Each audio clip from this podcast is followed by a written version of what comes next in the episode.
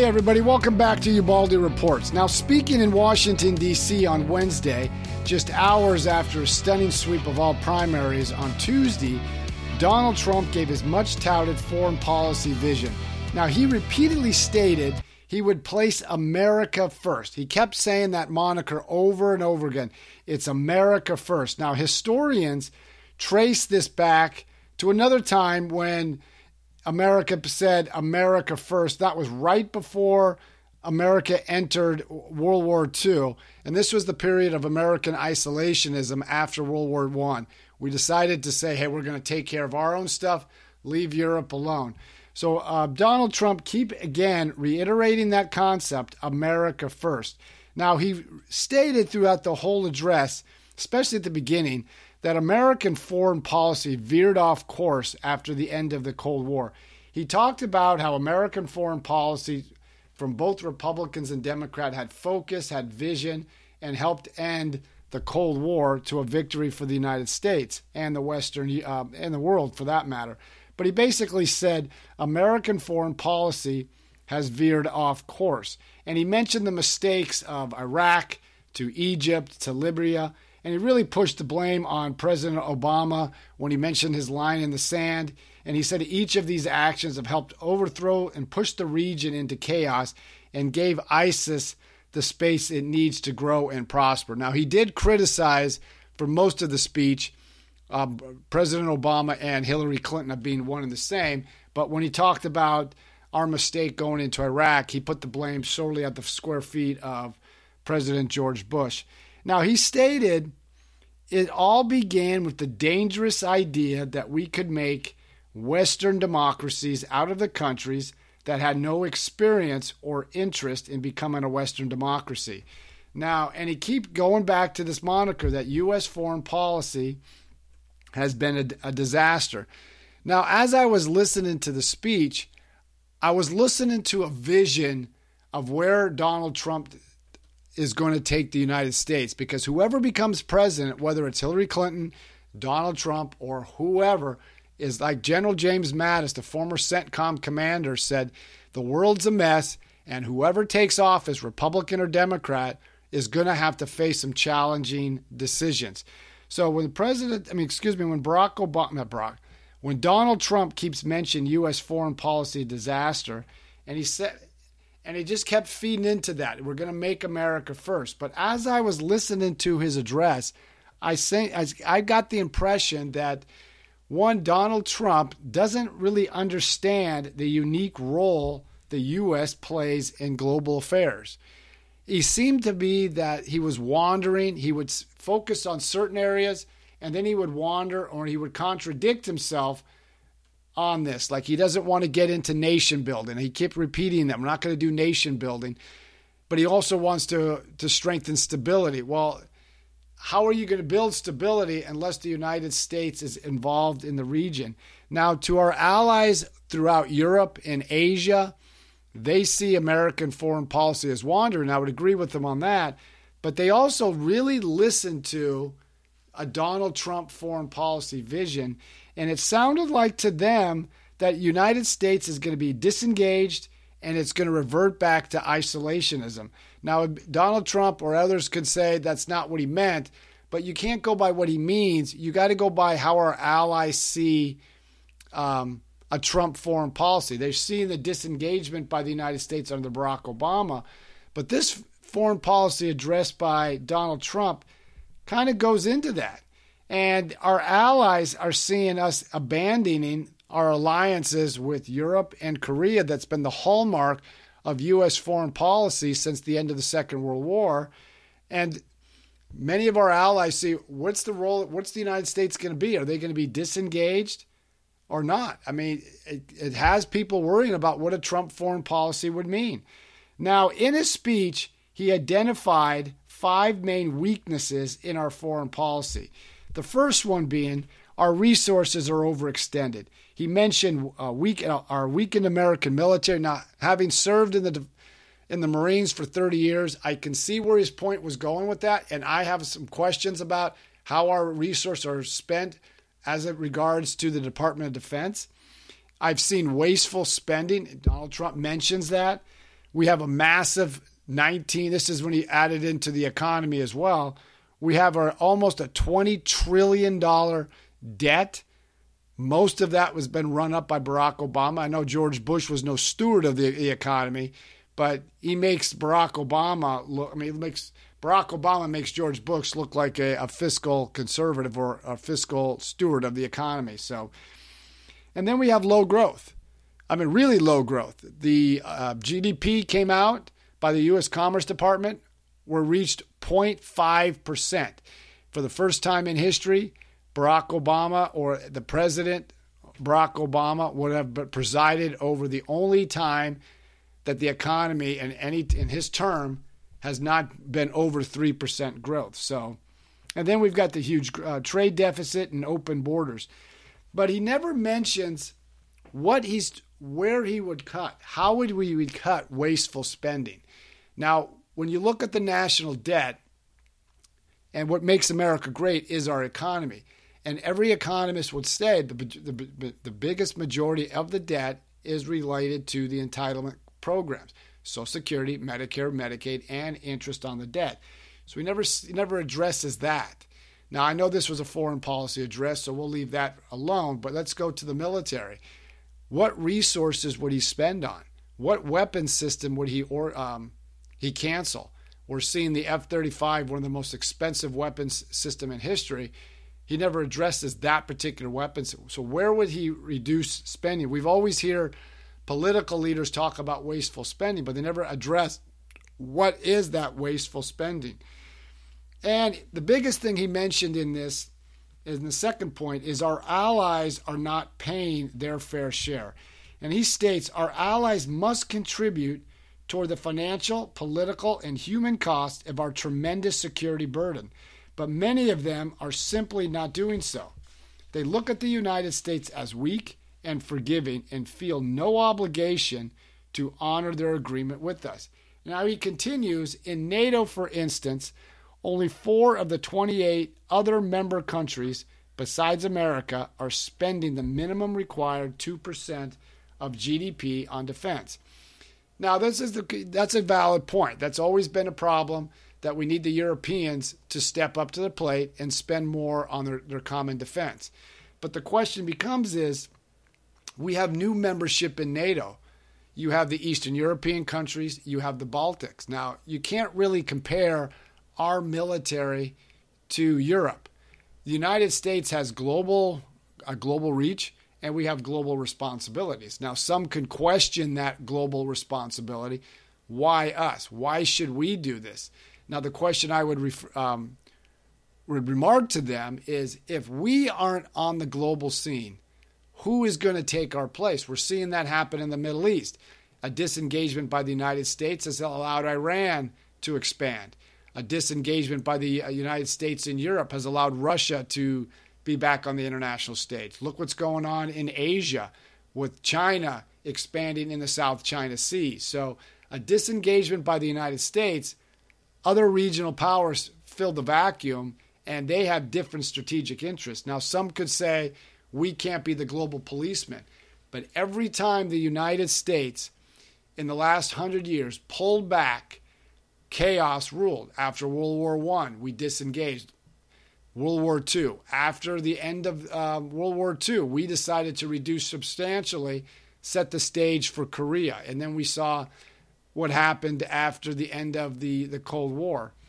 So we have global responsibilities and it's far better to be engaged than disengaged. Now, Donald Trump mentions we have spent trillions of dollars over time on planes, missiles, ships, equipment, building up our military to provide a strong defense for Europe and Asia. The countries we are defending must pay for the cost of this defense. And if not, the U.S. must be prepared to let these countries defend themselves. Let's look at Asia for for that matter. It's disingenuous or disingenuous of Donald Trump to say they're not paying their fair share when Japan spends billions for our uh, military to be housed on its territory. Same with South Korea. The last time the United States pulled out of South Korea was right before the Korean War, and we saw what happened there. North Korea invaded South Korea. I'm not saying that's going to happen this time, but any disengagement by the United States signals that we're pulling out of the region and China is going to fill the vacuum. And that has a lot of our Asian allies worried. Even they're, they're worried under Barack Obama. What would they do under Donald Trump, who makes these statements? Now, Thomas Wright at the Brookings Institute stated Trump is asking the allies to pay for a significant share of the U.S. defense budget that enables the United States to be military present in Europe and Asia. This would run into hundreds of billions of dollars per year. Trump's demand is based on his stated belief that the United States has no self interest in being in Asia or Europe. Needless to say, America's allies can't write a check to cover significant share of the U.S. defense budget, which means he will then have an excuse to pull out of the alliances. And that's a good that's a valid point. Does he really believe that our allies aren't doing their fair share? I served in Iraq and I served in Afghanistan. Especially when I was in Afghanistan, I saw many of the European allies serving alongside us. First, when I was in Afghanistan in 2002, and then definitely in 2012. Even when I was in Iraq, there was the British, the Australians, a lot of our traditional allies were serving there alongside of us, and a lot of them lost troops. I was in Afghanistan in 2012, and one of the Estonian soldiers was wounded pretty severely in a suicide. I mean, um, in an improvised explosive device, so he lost his leg. So to say that country isn't doing its fair share, that's that's it makes a tough sell to these countries. And then these allies, let's look at NATO in Europe. If he said NATO needs to do its fair share, how do the Eastern European countries feel if the United States pulls out of the NATO alliance? What about the Baltic states? We're seeing a resurgent Russia. Russia loves this if the United States pulls out, uh, fractures that relationship. They've always questioned NATO and they've always had a fear of the West. So, what would our friends think? And then eh, the pre, um, Donald Trump's mentioned our friends are beginning to think they can't depend on us. Now, he also mentioned the president, we have a president who dislikes our friends and bows to our enemy. Now, there's some truth to this part. I'm, I'm not sure, even with Bill Clinton, he had a good relationship with um, a lot of our, our, our, traditional allies, especially in England. Um, Barack Obama is a different kind of president. I think he sees the world differently than all Democrat or Republican uh, presidents before him. Now, in a Jeffrey Goldberg article in The Atlantic, he kind of brings up that he looks at the United States as the problem. If we just disengage, he will allow other regional powers to fill the vacuum. And he said that also in December of 2004 with an NPR interview. He wouldn't want or, or would be wouldn't be, have a problem having Iran as a regional power. Now this goes counter to our traditional allies in the region. Now, just because we pull back and other powers come in doesn't mean that they're going to be doing what is right. They're going to be doing with their own self interest. The world has always benefited from an engaged America. Anytime the United States disengaged from the world, trouble always followed. So we got to be careful on that. Now, also, he mentioned Iran. This is especially on this one. Iran can't be allowed to have a nuclear weapon. And under a Trump administration, will never be allowed to have a nuclear weapon. The question I would ask them is how? Uh, we just signed the nuclear agreement with Iran. Now, the sanctions are gone. We're giving $150 billion to Iran. How is he? And he mentions that we're going to get rid of this was the worst deal ever. And it is a very bad deal. But the question is, how would he stop Iran from having a nuclear weapon? The Europeans, the Chinese, and the Russians, especially England, France, um, Russia, and China, they're part of the Security Council. They're not going to institute sanctions back on Iran. So, my question is how would a Trump administration stop Iran from having a nuclear weapon? This nuclear deal just pushed off the timeline about another 10 years. After that 10 year, the deal's done Iran can go back and develop a nuclear weapon. So, how would a Trump administration prevent Iran from doing this? What would he do differently? Would he use military force? Would he use sanctions? How would he do things to prevent Iran from having that nuclear device? This hasn't been, you didn't mention that. Now, also, um, Donald Trump mentioned in his speech President Obama has, been, has not been a friend to Israel. He has treated Iran with tender love and care and made it a great power in the Middle East, all at the expense of Israel, our other allies in the region, and critically the United States. Now, Republicans have been beating up the President Obama on this because he's really had a very very terse, very tough relationship with Israel. They really don't see eye to eye. He really has problems with our Arab um, our Arab allies. So there is some truth to this, but Donald Trump needs to explain what would you do differently in the Middle East because you talk about having the, the Arab allies do more, but you didn't say what. What would you do if they don't? Do we do you disengage and allow Iran to be a big player beyond Iran trying to get nuclear weapons? Iran is involved in Yemen, definitely involved in Iraq, and Iraq looks like it's going to implode anytime soon. Joseph Biden's going back there. Then you have Syria and Lebanon with Hezbollah and Hamas in the West Bank and Gaza Strip. So, what would he do differently? Now, also, he mentions our rivals no, no longer respect us. Now, he talks about Cuba, China, and other countries. So, what would he do differently? How would he be? How would he gain the res, that respect of our rivals with the United States? Is it a peace to strength? What would he do differently? And this is the one thing that he said is the fifth problem that the United States has. America no longer has a clear understanding of our foreign policy goals. And he listed the many areas. He listed Iraq, Syria, Libya. The one thing he never mentions, he never mentions Ukraine. He never mentions the Crimea, never mentions China and the South China Sea. And he does mention radical Islam, but he never says what he would do to stop radical Islam. But then he's, he goes in, this will change when I become president.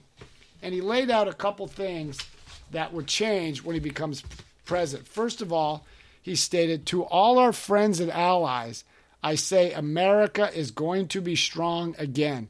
America is going to be a reliable friend and ally again.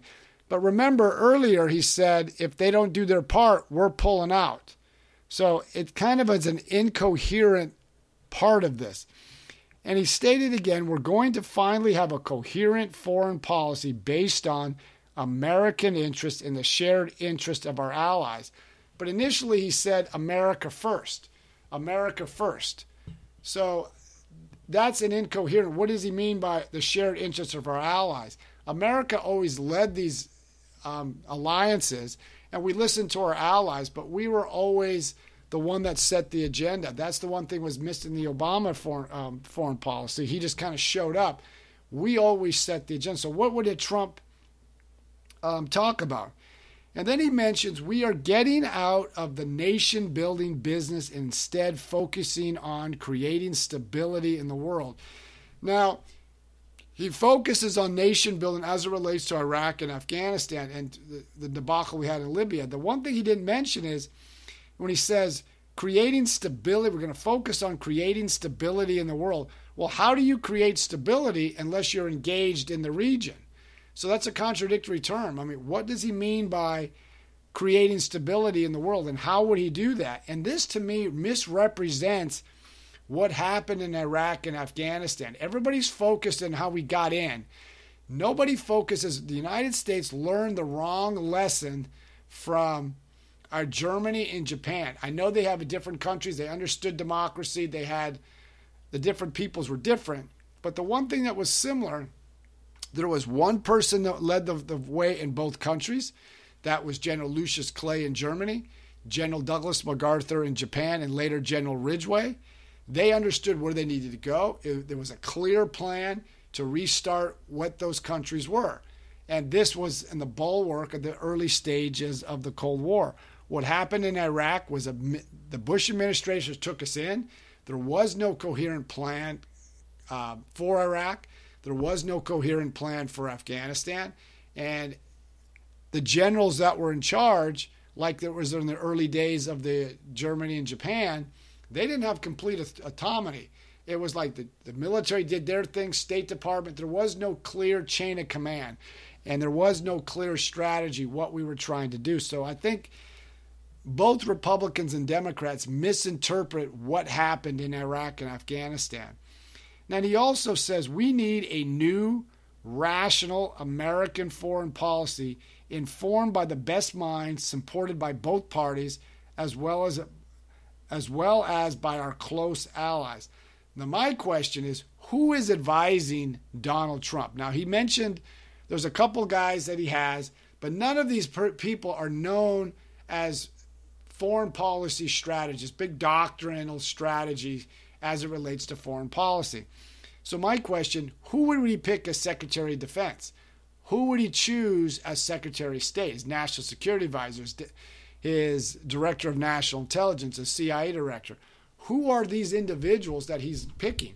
So far, I haven't heard one really, one general or former general, I know that's hard for the, the active duty forces, step up and say, this isn't going to work. I mean, Robert Gates, the former Secretary of Defense under uh, George Bush and Barack Obama, said the statements that Donald Trump made on the campaign trail is just rhetoric. It's just not going to happen, and there's we can't do what he says he's going to do. Even General Michael Flynn, um, excuse me, Michael Hayden spoke out. He's retired. He was the director of the NSA under George Bush and CIA. He spoke out at some of the pronouncements of uh, Barack Obama. So my question is who is he listening to?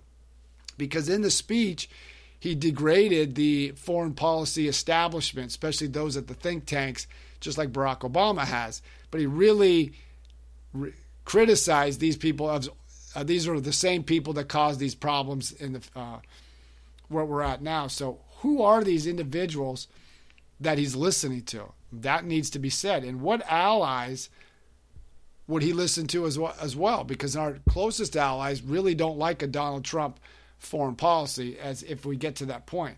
Now he gets into his plan. First, he said we need a long term plan to help spread, help the, excuse me, to, to ah, we need a long term plan to halt the spread and reach of radical Islam. Now he talks about the cont- containing the spread of radical, but it must be a major foreign policy goal of the United States. Now, we did say this if this is where we're going to be working, in this, we're going to be working very closely with our allies in the Muslim world, all of which are at risk from radical Islamic violence. But in that breath, how are you going to do that? What is your strategy working with these countries? Because you already said they need to do their free, uh, do their fair share. So what would you do differently? How would you counter counter Iranian aggression in this area? And you also stated, you you also stated we should work together with any nation in the region that is threatened by the rise of radical Islam. But this has to be a two-way street. They must also be good to us and remember us and all we are doing for them. What does it mean by good to us? What did you want them to do? Because they're on the front lines. I mean, we I have my issues with Saudi Arabia and a lot of these countries since I've served there and I see the duplicitous nature in their dealings. But how would you do differently? You got to remember that ISIS is involved in the Sinai. Egypt is heavily involved in that area. You got Saudi Arabia and um, Yemen. Iraq is about to implode, and the vice president is there now. So what are you? What was your strategy? Because you've got to deal with Syria. He didn't mention that. What are we going to do if you're going to defeat radical Islam and you're going to defeat ISIS? What replaces ISIS? Now, in that same breath, when he talks about ISIS, and then there is ISIS, I have a simple message for them. Their days are numbered. I won't tell them where, I won't tell them how. We must, as a nation, be more unpredictable, but they are going to be gone and soon. The question is Republicans repeatedly have said that, Democrats have said we've got to defeat ISIS. Nobody has talked about what replaces ISIS. You've got Syria, backed by Russia and Iran. They're going after the moderate um, rebels that we financed and wasted hundreds of million dollars and only got few uh, Syrian rebels trained. Aleppo, one of the largest cities in Syria is about ready to fall. So then what? If we defeat ISIS, what replaces ISIS? Are we going to allow the Al Nusra Front, which is an Al Qaeda uh, based group, take over and fill the vacuum? What are we going to do about ISIS in northern Iraq? I mean, they, everybody talks about an Arabic army. Who's that Arabic army? They've never coordinated anything in the past. So how are they going to do that now? Even now, the President Obama's having a hard time bringing the Arabs on board. So what would Trump do differently? And we got to get out of this. We're going to go after ISIS. We're going to defeat them. That's that's great on the campaign trail, but how is this going to work? What would you did? Um, what was your strategy for the region? And do we keep Assad in power? That's part of the mix. So nobody knows, and this these broad statements. I mean, that's great to sound tough, but you got to put that into action. He also mentions and one of his points for his plan is we have to rebuild our military and our, in our economy. Now, he did talk about the sharp decline in the U.S. military. Now, he stated we will spend what we need to rebuild our military. It is the cheapest investment we can make. We will develop, build, and purchase the best equipment known to mankind. Our military dominance must be unquestioned. How does he plan to rebuild the military? What is his strategy? Where does he see the military go? What weapon systems would he cancel? What weapon systems does he say we need? Does he deal with personnel? Do we need to build up, you know, add more troops to the Army, Navy, Air Force, and Marines? He doesn't really say what direction he would go on that. Now, he also stated, but we will look for savings and spend our money wisely. In this time of mounting debt, not one dollar can be wasted. Well, how is he going to get that get through that? Everybody says they're going to reduce the spending in the, the Department of Defense, but he has to remember there's 535 members of Congress, each with a vote, and each has the um, defense contractors, weapon systems built in their states or district. How is he going to get that through Congress? And what is he planning for the military? He also goes in, we are also going to have to change our trade, immigration, and economic policy to make our country strong again and to put Americans first again. This will this will ensure that our own workers right here in America get the jobs and higher pay that will grow our tax um, revenue and increase our economic might as a nation. Now, his big thing is trade. He's totally against NAFTA, Trans Pacific Partnership, TTP. There's the other one, the European Trade Agreement, that Barack Obama, when he went to Europe last week, was trying to uh, push through. The question is, he's totally against these things, but, and he mentions that manufacturing jobs have fled the country. The problem is that when he mentions these states, the industrial heartland, the Rust Belt, New York, Pennsylvania, Ohio, Illinois, you got the California, New Jersey. All these states are listed as one of the as the worst states to run to run a business. He never mentions small business. More small businesses by Gallup News and by the Brookings Institute, which is a liberal progressive think tank, have stated there's more small businesses leaving the economy than coming in. That's a problem if more small businesses leave the economy, that's 60% of all jobs in America are with small business. Most of innovation comes with small business. Small businesses are getting killed in this economy. And we just, as I reported earlier, the gross domestic product for the first quarter of this year is only 0.5%. So we will be under 3% this year. There's it really be make a, a, dramatic increase is the only way to get it over that. And President Obama will um, steward the economy with the only president in history not to have over three percent growth. So, how would he do things differently? What about the business community? What about Dodd Frank, the Affordable Care Act? All these things go into the um, the economy. Now, he also mentions this a great country also take care of its warriors. Our commitment to them is absolute. A Trump administration will give our servicemen and women the best equipment and support in the world when they serve and the best care in the world when they return as veterans to civilian life. Now, everybody talks about veterans issue in the election. This crisis with the VA has been going on since 2014. The only time Donald Trump talked about it when he started to run for president. And he did a, a rally where it found out that a lot of money he said it was going to go to veterans org never really made it. So, and then it goes back to Donald Trump's never served. He had four deferments for Vietnam, and I believe they were for bone spurs. He has two sons who are eligible to serve in the military. They're not serving. So you got to put that in perspective from there. Now, finally, he said we must develop a foreign policy based on American interest. Businesses do not succeed when they lose sight of their core interest, and neither do countries. But any the way he talks about it, the way our allies interpret it, and the way I interpret it, if he decides to pull back, what decision is he going to make about pulling out of these alliances if they don't pay their fair share with on, on the defense spending.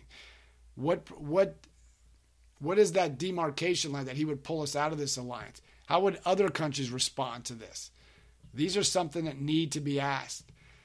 Then he goes. Um, then he talks about our foreign policy goals must be based on America's core national security interests, and the following will be my priorities.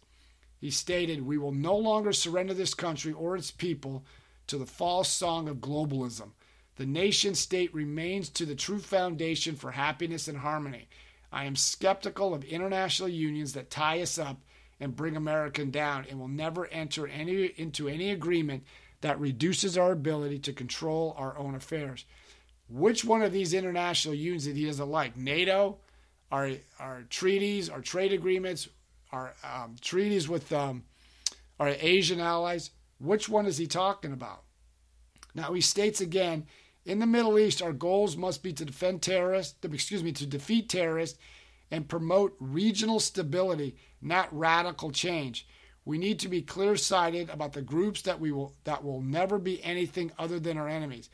How are you going to promote regional stability if you pull if you're disengaged from the region? What would, what do you mean by regional stability and how would you accomplish that?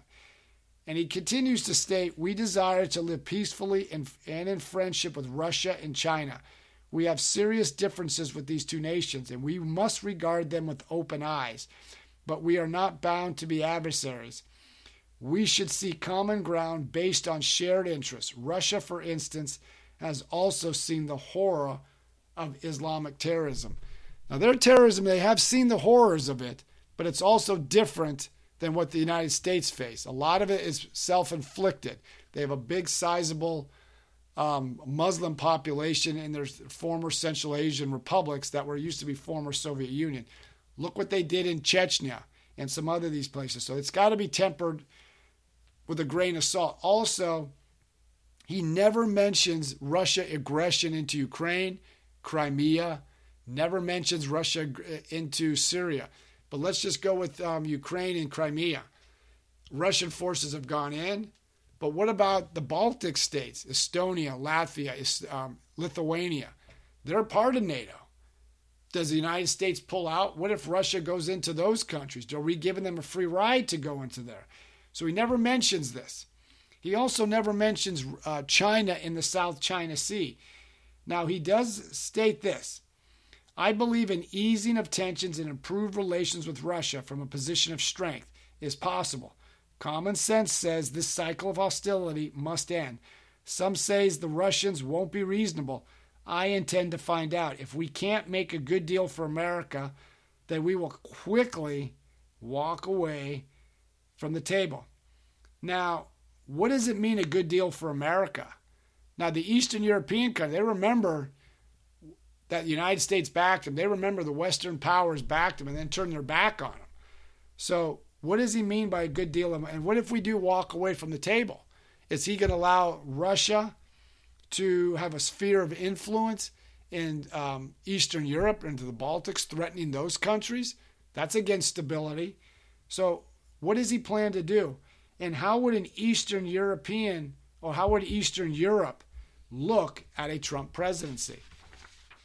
Now, he also goes into China and he states fixing our relations with China is another important step towards a prosperous century. China respects strength, and by letting them take advantage of us economically, we have lost all of their respect. We have a massive trade deficit with China, a deficit we must find a way quickly to balance. A strong, strong and smart America is an America that will find a better friend in China. We can both benefit or we can both go our separate ways. Now, what does he plan to do with China? I mean, what does he do economically with China? Does he give them more leeway in East Asia? What about our, our Asian allies? What about China and the South China Sea? Vietnam, Philippines, Taiwan, South Korea, Japan all have trouble with a resurgent China exerting itself because they thinking we're pulling back. Does he let them have a free reign? What does he plan to do? Now he also states, after I am elected president, I will call for a summit with our NATO allies and a separate summit with our Asian allies. In these summits, we will not only discuss a rebalancing of financial commitments, but take a fresh look at how we can adopt new strategies for tackling our common challenges. This, I mean, this is kind of worrisome. What does he mean? How does he want to approach this? Because to the, our allies, they look at America as that bulwark against the enemies of freedom. And whoever becomes president has always been the, um, what do you call it? Um, the leader of the free world. How does Donald Trump plan to lead? Does he want to disengage from these areas? He's never addressed that. He's left it so ambiguous because he has no expertise in foreign affairs. And he states this I will not hesitate to deploy military force when there is no alternative. But if America fights, it must fight to win. I will never send our finest into battle unless necessary, and, and will only do so if we have a plan for victory. I mean, that's great when he states this, but I would have a trouble with here's a, a candidate that's going to run for president, which he is, going to be commander in chief. When he was 20 years old, he had four deferments from Vietnam, and Vietnam was popular at the early stages. This is when 1966. So he got out of the Vietnam War. He has um, what do you call it? He has two sons who are, who are eligible to serve. They're not going to serve, but he's going to send somebody else's son into battle. Have a problem with that. Now, he does say this as it relates to military, uh, use of military force. Although not in government service, I was totally against the war in Iraq, saying for many years that it would destabilize the Middle East. Sadly, I was correct, and the biggest beneficiary was Iran. The problem with that, prior to us going in about a year after 9 11. He was on a Howard Stern radio interview. And Howard Stern, do you support the war in Iraq? He goes, Yeah, I guess I do. And there's no record of him stating what he just said that he was totally against the war in Iraq and it would destabilize the Middle East.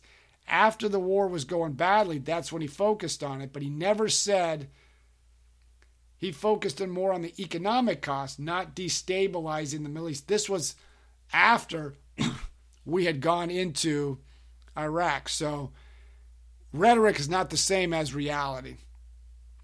And he goes again, these are the goals as president. Americans must know that we are putting the American people first again on trade, immigration, foreign policy, the jobs, incomes, and security of the America will always be my first priority. He states NAFTA, again going back to trade, as an example, has been a total disaster for the U.S. and has emptied our states of our manufacturing and our jobs. Never again, only the ver- reverse will happen. We will keep our jobs and bring in new ones. There will be consequences for companies that leave the U.S. only to exploit it later. Now, fact checkers have stated there's been a small impact on jobs relating to NAFTA. But he keeps reiterating we have to make America great again. But going back to manufacturing jobs. Now, I know I've been kind of floating around all over the place on this, but this is where Donald Trump has gone in the speech. He was talking about this, then he's over on this. But as it comes back to manufacturing jobs, how would he punish these companies? The the um, the the, the um, our tax reform, which everybody says we need to do, really hampers American business as it relates to its global competitors. when you talk about manufacturers, the biggest manufacturer in um, states, the industrial heartland, has seen they're like the worst states to run a business. As a small business owner, I can see the problems, especially with Obamacare and the huge regulatory burden. It's one thing to say this because it plays to his base voters, just like on Bernie Sanders plays to his voters. But if anybody has run a business, you realize that our own policy really hurts American jobs. So, how does he plan on doing this? And how does he plan on implementing this? Now, Trump, Donald Trump demonstrates an ability to present an isolationist American first version, and it's not more what has been the American uh, foreign policy since Truman all the way to Bush Jr. Now we are we, we've definitely got a fundamental election happening in November of this year. What direction do you see American foreign policy? Are we should be more engaged or disengaged? If we disengage, we should be prepared for the consequences. If we are engaged, how do you plan on engaging with the world and our allies? Now, General James Mattis, who was former uh, commander of U.S. Central Command, who oversaw all military operations in the Middle East region, stated, or at least mentioned, whoever the next president, Democrat or Republican, will be tested from day one.